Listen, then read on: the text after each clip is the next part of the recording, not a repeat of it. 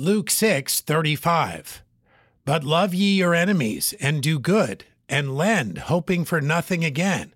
And your reward shall be great, and ye shall be the children of the highest, for he is kind unto the unthankful and to the evil. This is just one of many instances in the New Testament where we will be called to a higher standard.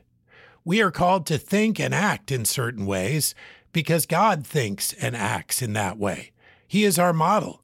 We are to live as His children. The countercultural messages in this passage are not unlike commands we find elsewhere. Our first reaction will never be to love our enemies. Both our flesh and the world will urge the opposite. But we must submit to God and fight our first reaction, obeying Him. It is difficult to be kind to the unthankful and evil, but He provides power, and we must do as He would do. If we are to be called the children of the highest, we will have to live as children of the highest. This will mean looking to God's example and following accordingly.